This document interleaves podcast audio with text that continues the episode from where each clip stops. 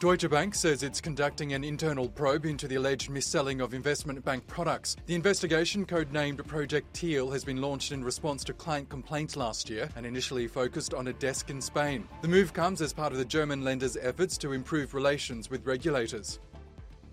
MasterCard will increase its transaction fees for British shoppers purchasing from an EU based company. Credit card fees will increase to 1.5% of the value of the purchase from the 15th of October, up from the current 0.3% charge. The global credit card giant has attributed the move to the UK's decision to leave the EU. And TikTok rival Kuaishou is seeking to raise as much as $6.3 billion in its Hong Kong initial public offering. That would be the largest tech IPO since the ride hailing company Uber raised $8 billion in 2019. The deal could value the Chinese short video app at up to $62 billion, up from the $28 billion it achieved in a funding round last year.